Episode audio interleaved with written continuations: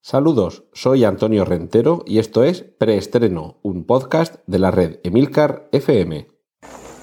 Bien, silencio todo el mundo. Motor. Sonido. Claqueta. Escena 1, toma primera. Acción. Saludos y bienvenidos a Preestreno, el podcast de la red de Milcar FM sobre cine y series de televisión. Yo soy Antonio Rentero y durante los próximos minutos voy a tratar de poneros al día de todo lo que sucede en la pequeña y en la gran pantalla.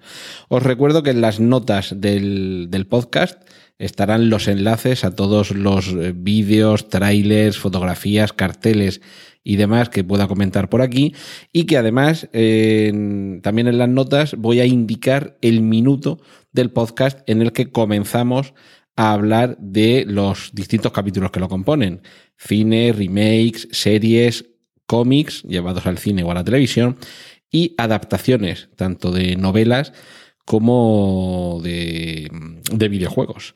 Así que esa será la señal para que podáis seleccionar cada uno de esos capítulos si es que tenéis preferencia por ir primero a escuchar alguno de ellos o al revés, si lamentándolo por mi parte, hay alguno que no os interesa lo suficiente y queréis pasar al siguiente eh, argumento temático de preestreno.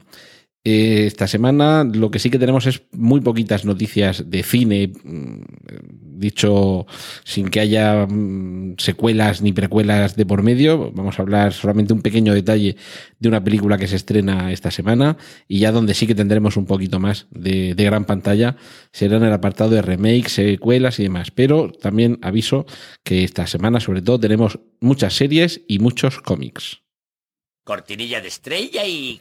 Y vamos a empezar hablando de Coco, la nueva película de Pixar que se estrena, eh, bueno, se estrena el viernes de esta semana, este podcast es el jueves cuando, cuando queda online, a saber cuándo lo escucharéis vosotros, pero es el gran estreno esta semana y solamente advertir a los espectadores que van a encontrarse con algo que desde antes de La Bella y la Bestia, estamos hablando del año 91-92, no nos encontrábamos dentro de una película Disney, de las estrenadas aquí en España, ¿de acuerdo?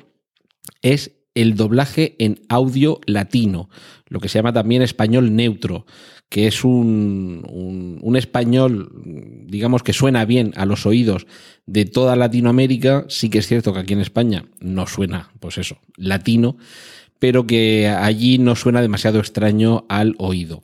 Pero es que en este caso, en el caso de Coco, hay una razón muy importante para que los personajes hablen con acento mexicano. Y es que es en México donde se sitúa la acción, son mexicanos todos los, los personajes, o por lo menos los principales protagonistas, y la, la identidad de ese país, la, la cultura, las costumbres y la propia idiosincrasia de los mexicanos forman parte esencial de la película Coco. Así que en Pixar han tomado, yo creo que la sabia decisión de que los personajes hablen en mexicano, que en toda Latinoamérica se les oiga en mexicano, que aquí en España los oigamos en mexicano y en Estados Unidos en la mayoría de los cines sí que se va a proyectar doblada al inglés, pero gracias a una aplicación que instalada en el móvil permite que los espectadores, pues, con su propio móvil, se, se hayan descargado el, la, yo lo diré, la banda sonora en, con las voces en inglés y que al comenzar la película, pues igual que sucede con, con y con otras aplicaciones, el audio se sincronice con lo que está oyéndose en la pantalla y que cada espectador pueda colocarse los auriculares de su móvil y en perfecta sincronía escuchar las voces en su idioma, si es que no hablan eh, español. Bueno, pues eso es, esta semana eh, la ración de cine viene, viene así de escueta, pero también así de, me parece a mí que así de importante por cuanto supone de reconocimiento del papel del idioma español como vínculo entre toda una comunidad a ambos lados del Océano Atlántico y que sin duda nos hará eh, disfrutar con, un mayor enriquecimiento cultural de los matices fin, de, de, la forma en la que en México hablan este idioma que tenemos en común mm, más de 300 millones de hablantes. Cortinilla de estrella y...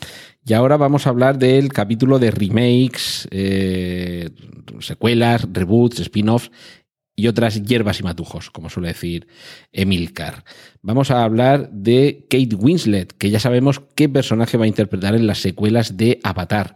Estas múltiples secuelas que en algún momento James Cameron tendrá a bien rodar y, estrenar y en concreto Kate Winslet que bueno pues con quien ya trabajó en Titanic va a ser una de las habitantes del mundo marino que vamos a descubrir en el planeta Naví ya más allá de Avatar 2 y 3. Así que la recupera junto a, bueno, pues a, la mayoría del, del, elenco de los eh, actores que aparecieron en la primera parte. Y en este caso, pues ya digo, eh, criatura procedente del mundo marino del planeta Naví. Otro gran director, David Fincher, que todavía no tiene una fecha de estreno para su próximo trabajo, por lo menos para este trabajo en concreto del que ahora os voy a hablar, David Fincher continúa trabajando en Guerra Mundial Z, segunda parte. Y en una reciente entrevista ha expresado el director que está perfilando todos los aspectos para mm, cohesionar y, y, construir de una forma bien sólida y bien coherente ese magnífico universo que la, que la novela nos, nos, presentaba y que realmente se adaptó de forma muy parcial en, Guerra Mundial Z. Brad Pitt repite eh, el personaje protagonista, pero quienes hayáis leído la novela Guerra Mundial Z de Max Brooks, una novela, bueno, ahora explico si lo denominamos novela o no, pero bueno, un libro, vamos, fascinante por todos lados, sabréis que realmente no es una historia lineal, eh, una historia en el sentido tradicional del término, sino que son más bien pequeños extractos, pequeños capítulos. De hecho, ya digo que no es exactamente una novela.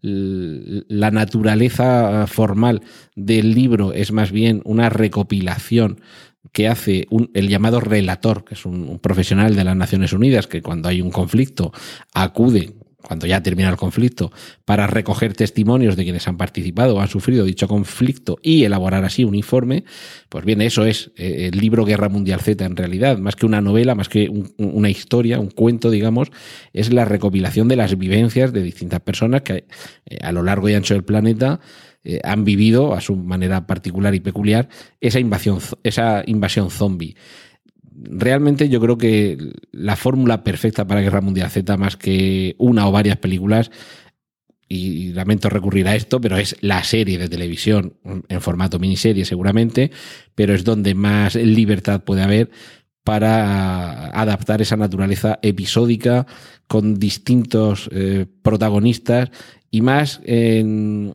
algo similar a lo que podría ser eh, True Detective o Fargo eh, quizá más, más, cercano a Fargo, en el sentido de que tengamos eh, en cada temporada distintos, eh, distintas líneas dramáticas, distintos personajes y, si acaso lo que hay es un, trasfondo común. En este caso, pues evidentemente que tenemos ahí eh, la invasión zombie.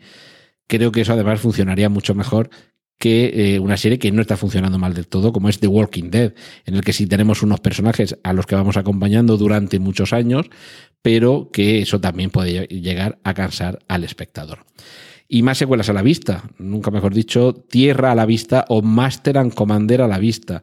Y es que el propio Russell Crowe ha, ha confirmado que hay interés, ojo, esto no quiere decir que ya hayan dotado un presupuesto, que tengan un guionista trabajando y que estén haciendo el casting.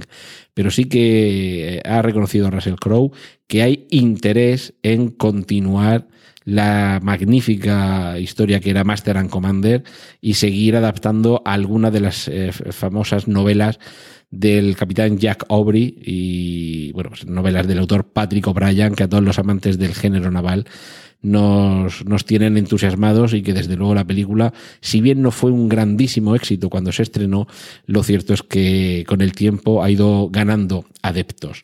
Y quienes tuvieron muchos adeptos en su infancia fueron los personajes de Scooby-Doo, que si recordáis, ya hubo una película de imagen real, además creo que incluso con, con secuela, con secuela en el sentido cinematográfico, no en cuanto al efecto en los espectadores. Pero bueno, lo cierto es que ahora lo que se está rumoreando es que se prepararía para estrenar en el año 2018, es decir, que esto está ya, eh, están empezando a encender el horno y a poner los ingredientes sobre la mesa, un spin-off en el que serían los personajes de Daphne y Belma los protagonistas, es decir, las protagonistas son las dos chicas.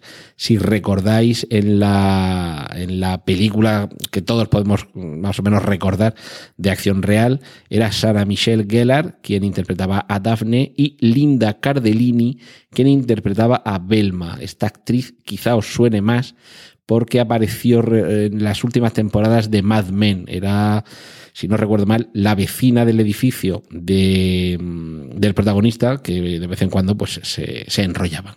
Eh, evidentemente, estas dos actrices ya no serían las, eh, las protagonistas, pero eh, lo que sí que tenemos es el nombre de las que ya son las nuevas Daphne y Belma. Sara Jeffrey, que la hemos visto en Los Descendientes, esta sería Daphne, y Sara Gilman, que apareció en Last Man Standing, en el papel de Velma, el director, perdón, la directora Susi Yunesi. Y como digo, esto ya está en preparación. Eh, no han comenzado todavía a rodar, estará, me imagino que con la preproducción, pero la idea es estrenarla en 2018. Así que yo me iría ya haciendo un hueco, si soy muy fan de Scooby-Doo, para volver a pasar miedo, aunque solo sea con Daphne y con Velma. Cortinilla de estrella y... Y vamos ya con las series que ya que ya va siendo hora, porque tenemos bastantes noticias. Vamos a empezar con una nueva serie a cuenta de los creadores de Castle. Y no se han ido, no se han ido muy lejos. Eh, vuelven a tener un drama criminal y además con una con un digamos con un trasfondo, con un planteamiento, que no me salía la palabra, con un planteamiento muy similar al de Castle. Aquí vamos a tener a eh, eh, dos personajes. Bueno, la serie se va a llamar Take Two, eh, Toma 2, y estaría protagonizada por Rachel Bilson, que la hemos visto en la serie de OC, y Eddie Cibrián, que ha aparecido en Rosewood. En este caso, ella sería una antigua protagonista de una serie televisiva de policías que acaba de abandonar el, yo lo diré, su tratamiento de rehabilitación por adicción al alcohol y eh, se va a aliar con el personaje que interpreta Eddie Cibrian, que es un investigador privado. Va a comenzar a colaborar con él porque lo que quiere es mejorar sus dotes interpretativas buscando un regreso a la pantalla. Es decir, esto está claro que nos recuerda a Castle con, algunas diferencias. Bueno, pues esto es Take Two, nueva serie en la que se cambian un poquito los, los sexos y la atribución de las eh, características de los personajes. En lugar de un autor de novelas de éxito, tenemos a una ex eh, estrella de la televisión en horas bajas, que en lugar de colaborar con el departamento de policía, pues va a colaborar con un detective privado. Eso es Take Two y se está preparando ya para que se estrene en la próxima temporada. Los detectives, eh, bueno, es que es un tema bastante fácil, bastante recurrente en televisión y, evidentemente también en el cine, pero mm, quizá no tanto con el atractivo que tiene el siguiente proyecto que os voy a, comentar. Se trata de, de momento, hay eh, el proyecto de un episodio piloto, con lo cual si tiene éxito se convertirá en serie, y el título es The French Detective, el detective francés que adapta las novelas del escritor americano James Patterson sobre el personaje Luc Moncrief. Eh, ¿Quién va a ser Luc Moncrief? Pues Jean Dujardin, el protagonista de The Artist. Pero es que, ¿quién está dirigiendo eh, el episodio piloto del detective francés? Pues nada menos que Luc Besson. Es decir, que tenemos aquí un elenco francés de campanillas en dirección e interpretación de esta serie la descripción que se hace es de un drama policíaco ligero y sexy y, nos, nos, cuentan los avatares de este detective parisino que trabaja en el Departamento de Policía de Nueva York. Y, bueno, pues de momento lo que hay son tres novelas eh, escritas por este, por este autor, por James Patterson, French Kiss, The Christmas Mystery y French Twist. Y vamos a ver si esto tiene, si esto tiene éxito. Y este debut televisivo como director de Luc Besson tiene tanto éxito como muchas de las series de televisión inspiradas en sus personajes cinematográficos. Nikita, Transporter y Venganza. Recordemos que ha habido series eh, basadas o inspiradas o que adaptaban de alguna forma estas películas de Luc Besson, así que veremos si cuando es él directamente quien llega a la pequeña pantalla también es igual de exitoso. Lo que de momento no va a tener mucho éxito va a ser House of Cards. Se prorroga la suspensión sobre el rodaje de esta serie. La sexta temporada es la que le ha pillado este feo asunto de las acusaciones de abuso sexual por parte de Kevin Spacey. Y están ahí de momento que yo creo que no sabe muy bien qué es lo que van a hacer con el personaje, cómo van a resolver la situación. Y como digo, de momento, seis semanas más de parón en el rodaje de House of Cards. Y quien va a saltar de una serie a otra va a ser Morgan Jones, un personaje de The Walking Dead que va a pasar a engrosar el elenco de Fear the Walking Dead. Recordad que os he hablado de un crossover entre ambas series que tendrá lugar en el capítulo 100 de The Walking Dead, mm, ahora a principio del año 2018. Y, lo que se ha confirmado es que este personaje Morgan Jones es, yo no me, vamos, sigo la serie, sigo los cómics, pero los nombres, lo, siento, no, soy incapaz de aprenderme los nombres de tanta gente. Eh, pero bueno, ese, este actor negro que va con un palo, que digamos que del núcleo principal de los que acompañan a Rick, seguro que los que seguís la serie o el cómic lo tenéis más o menos identificado, y, este personaje que en los últimos capítulos de la, de la, última temporada pues parecía de alguna forma querer desgajarse de, del grupo, pues parece que lo que han encontrado ha sido esto, sacarlo de The Walking Dead, que en ese capítulo crossover conozca uh, o se encuentre con los personajes de Fear the Walking Dead y que a partir de ahí sea en esa serie donde el personaje siga creciendo. Quien sigue creciendo es Outlander. Outlander, esta, esta serie que mezcla las, las aventuras, el romance y la épica de, bueno, de, Escocia, de París, de diversas eh, diversas, eh, yo lo diré, la palabra, estoy hoy malamente, diversos emplazamientos en, en, la Europa de hace un par de siglos, perdón, bueno, de hace ya tres siglos, eh, está teniendo tanto éxito que ya está a punto de caramelo para renovar la quinta temporada. Y recordemos que no son muchas las series que franquean esa, esa barrera de la quinta temporada. Así que eso supone un, espaldarazo, una serie que está funcionando muy bien y que cada vez tiene más adeptos y sobre todo más adeptas. A ver, otra serie, esta serie británica que vuelve con una temporada más, la cuarta, Black Mirror. Ya tenemos, podéis echar un vistazo en las notas del programa, eh, del podcast, a los enlaces de lo primero que hemos conocido de la temporada 4 de Black Mirror, tráiler y ese primer capítulo, Arcángel, que está dirigido por Jodie Foster. También hay más detalles sobre, bueno, esto lo, lo amplío un poquito más ahora después, pero muy rápidamente se ha dado ya el visto bueno a la sexta temporada de Elementary, esta serie que adapta a la actualidad al personaje de Sherlock Holmes, pero a diferencia de la serie británica Sherlock, en lugar de ambientar eh, sus andanzas en Londres, que es pues, donde debe estar ambientada las andanzas de Sherlock Holmes, nos lo lleva a Nueva York, a Manhattan, y cambia el sexo, en lugar de tener un acompañante llamado Watson, tiene una acompañanta apellidada Watson. Bien, pues se ha confirmado, como digo, la sexta temporada de Elementary y además ampliando el número de episodios. Las temporadas anteriores han tenido 13 episodios, pero esta sexta temporada va a tener 21 episodios, lo cual es una grandísima noticia para los fans de la serie y también síntoma de que es una serie que está funcionando muy bien.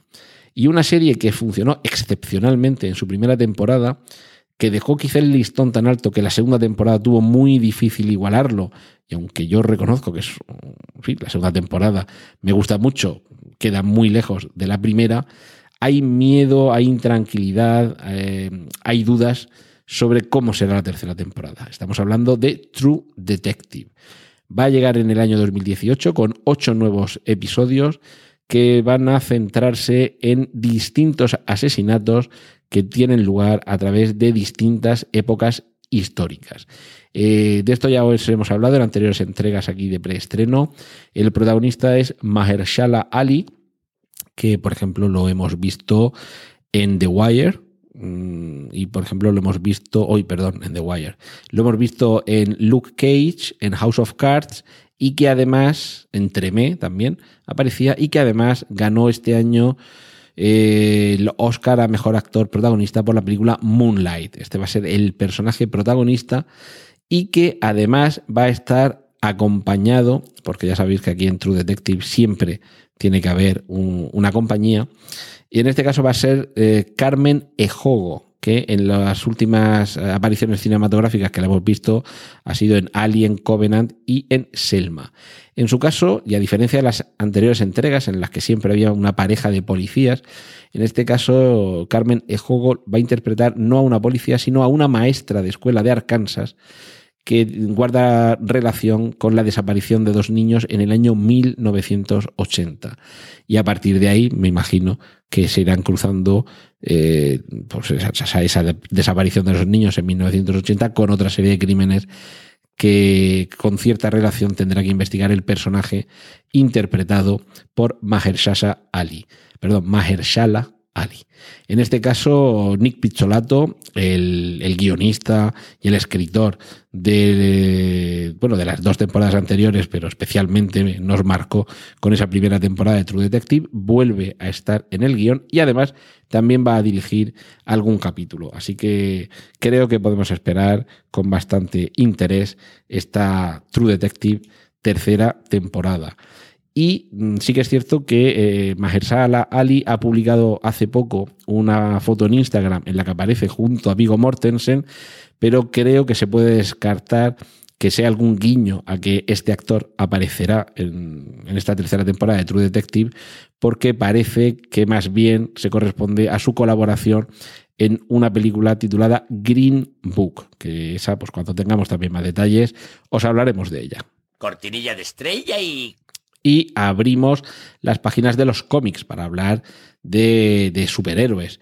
Si estás interesado en ser Nightwing, ya están haciendo el casting para la película de este personaje de DC, que es un poco una versión más eh, modernizada y, y más adulta de Robin en el sentido de acompañar o de evolucionar sobre la compañía que tenía Batman a la hora de combatir el crimen. No hay muchos más detalles, más allá de que el casting ha comenzado en Estados Unidos, que se está buscando a un actor que no sea demasiado conocido. Eh, por eso digo que si tenéis interés y dais un poco la, la talla, pues a ver si tenéis suerte. Eh, lo que sí que tenemos, vamos a tener mucha suerte es eh, con todo lo que tiene que ver con el universo Marvel. Os dejo un enlace para que veáis cómo era el aspecto original de Thor y de algunos otros personajes en la película Ragnarok, para que veáis que al final ese aspecto tan radical que, mostraba el personaje pues podía haber ido incluso más allá. Pero es que eso eh, es un poco el, el aperitivo para todo lo que tenemos por delante. En concreto, desde, desde Disney barra Marvel avisan de que ya tienen en desarrollo más de 20 películas, más de 20 películas, más allá de Los Vengadores 4. Recordemos que la que se estrena este próximo año sería Los Vengadores 3, que no se llama Los Vengadores 3, que se llama, aquí en España por lo menos se va a llamar Los Vengadores Infinity War. Creo que en Latinoamérica sí que se traduce el título al completo y va a ser Los Vengadores, eh, la Guerra del Infinito. Pero todavía quedará otra película más cuyo título todavía no se ha anunciado a decir de Marvel porque ello supondría un, spoiler sobre lo que sucederá en, este, en, este, en esta película de la Guerra del Infinito. Pero cuando lleguemos a esa siguiente película, todavía habrá otras 20 que ya se están desarrollando en Marvel. Y esto lo que supone es eh, que tendríamos que dar crédito a, quienes dicen desde Marvel que con los Vengadores 4, se llame como se llame, va a haber una suerte de reinicio de todo el universo Marvel. Está claro que hay actores y actrices cuyos contratos que son pues para múltiples películas, eh, seguramente terminarán con esa Los Vengadores 4 y seguramente tenemos que empezar a acostumbrarnos a cambiarle las caras a algunos de los personajes o a que algunos de ellos simplemente desaparezcan. Es decir, eh, es posible que siga existiendo Thor como personaje del universo Marvel, pero con el rostro de otro actor, al igual que es posible que el Capitán América deje de ser Steve Rogers, con lo cual el actor Chris Evans ya no tendría que interpretarlo. Pues todo esto nos, nos espera por delante. Quien ha dado alguna pista sobre lo que nos espera también por delante es la actriz Evangeline Lilly, la inolvidable pecosa de Perdidos, que como sabéis aparece también en el universo Marvel, eh, dentro de encarnando al personaje de la avispa. Y es que eh, creo que es el año que viene, a principios del año que viene también, deberíamos tener, a principios o a mediados, el año que viene tendremos la película Ant-Man y la avispa, a continuación de Ant-Man, la, la incursión cómica del universo Marvel, eh, del universo cinematográfico Marvel, y la pista que nos ha dado sobre el futuro tiene que ver con el desenlace de Ant-Man, que sin dar tampoco demasiados detalles por si no lo hubierais visto, tiene que ver con la presencia del personaje de Ant-Man en la escala cuántica de la materia. Esto, ya digo, no quiero tampoco reventar esa película por si no la habéis visto, pero en ese adentrarse en la escala cuántica de la materia, la propia Evangeline Lilly ha dicho que cree que es donde estriba el secreto sobre qué es lo que sucederá en Los Vengadores 4. Ahí lo ha dejado. Dice que ya no es la guionista, pero que intuye que eso va a tener alguna importancia fundamental en el devenir de la historia que se nos cuenta en Los Vengadores. Y bueno, pues vamos a dejar ahí esa, esa amiguita de conocimiento y ya veremos qué es lo que da de sí. Y vamos a terminar esta sección de cómics y cine recordando que esta semana hemos conocido el tráiler, el primer tráiler oficial y caballero de los Vengadores Infinity War, cuyo enlace, por supuesto, podéis encontrar en las notas de este podcast.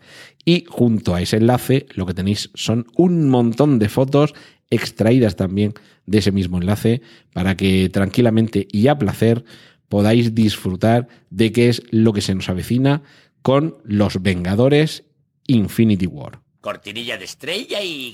Y vamos a terminar muy rápidamente con un par de nuevas adaptaciones, en este caso de la literatura clásica y de los videojuegos al cine y a la televisión. Ridley Scott y Tom Hardy van a adaptar a distintas miniseries de televisión tanto cuento de Navidad como otras historias de Charles Dickens. Seguramente ya para esta Navidad no, no, va a dar tiempo a que las veamos, pero me da que las Navidades del año que viene van a venir con sobredosis de Charles Dickens, que como ya comentamos aquí, el, el título que tiene una película sobre su vida es ese sobrenombre que se ganó a pulso, el hombre que inventó la Navidad. Y otra, otra noticia sobre adaptaciones, pero en este caso de los videojuegos. Tom Holland que es el actual Spider-Man, va a ser el protagonista de la película de Uncharted, este, este videojuego. El protagonista, el personaje, creo, quiero recordar que se llama Nathan Drake o Nathan Drake, pues Tom Holland va a ser Nathan Drake, un joven Nathan Drake, en la adaptación cinematográfica de los videojuegos de Uncharted. Cortinilla de estrella y... Y vamos a terminar esta semana con la recomendación podcastiana, porque sabéis que aquí también, también me gusta hablar, dar una pildorita de esta nueva plataforma de difusión de contenidos. Os voy a recomendar un podcast que se, se titula El Gran Apagón, es de, de la cadena Podium, una cadena de podcast que depende del grupo Prisa. Y en este caso, El Gran Apagón es un podcast de ficción. Es decir, es lo que nuestros bisabuelos o nuestros abuelos llamarían una radionovela y que nosotros, si queréis, podríamos incluso llamar una podcast novela. Lo que se nos cuenta en El Gran Apagón es la historia de lo que sucede en España cuando en todo el planeta, por un evento del que tampoco os voy a dar más pistas, pues sucede eso, lo que dice el título, el gran apagón. Ya digo, un podcast de, de ficción en el que escuchamos desde fragmentos de, emisiones de radio o de televisión, de, de, emisoras, digamos, comerciales, públicas, privadas, de radio y televisión, como comunicaciones entre los protagonistas de esta historia o las propias voces de los personajes cuyos avatares vamos a, a, descubrir en los capítulos de esta ficción sonora que acaba de comenzar su segunda temporada. La recomendación que os hago del Gran Apagón es también para, para denotar que el podcast mmm, tiene un, un universo todavía muy amplio que recorrer, ese universo de ir más allá de, que estemos aquí dando noticias como estoy yo o hablando de información sobre cualquier aspecto que nos puede interesar y, y, e ir más allá de la tertulia, por ejemplo, o de escuchar música y comentarla. El hecho de que dentro del podcast también se pueda desarrollar una, una capacidad de comunicación narrativa, eh, bueno, pues me parece algo bastante interesante.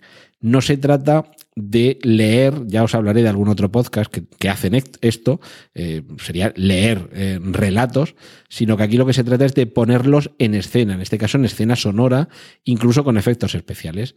Lo que os decía, recuperar la radionovela de toda la vida y llevarla al momento de eclosión del podcast que estamos viviendo pues si queréis escuchar además uno de los mejores, este de El Gran Apagón sería altamente recomendable.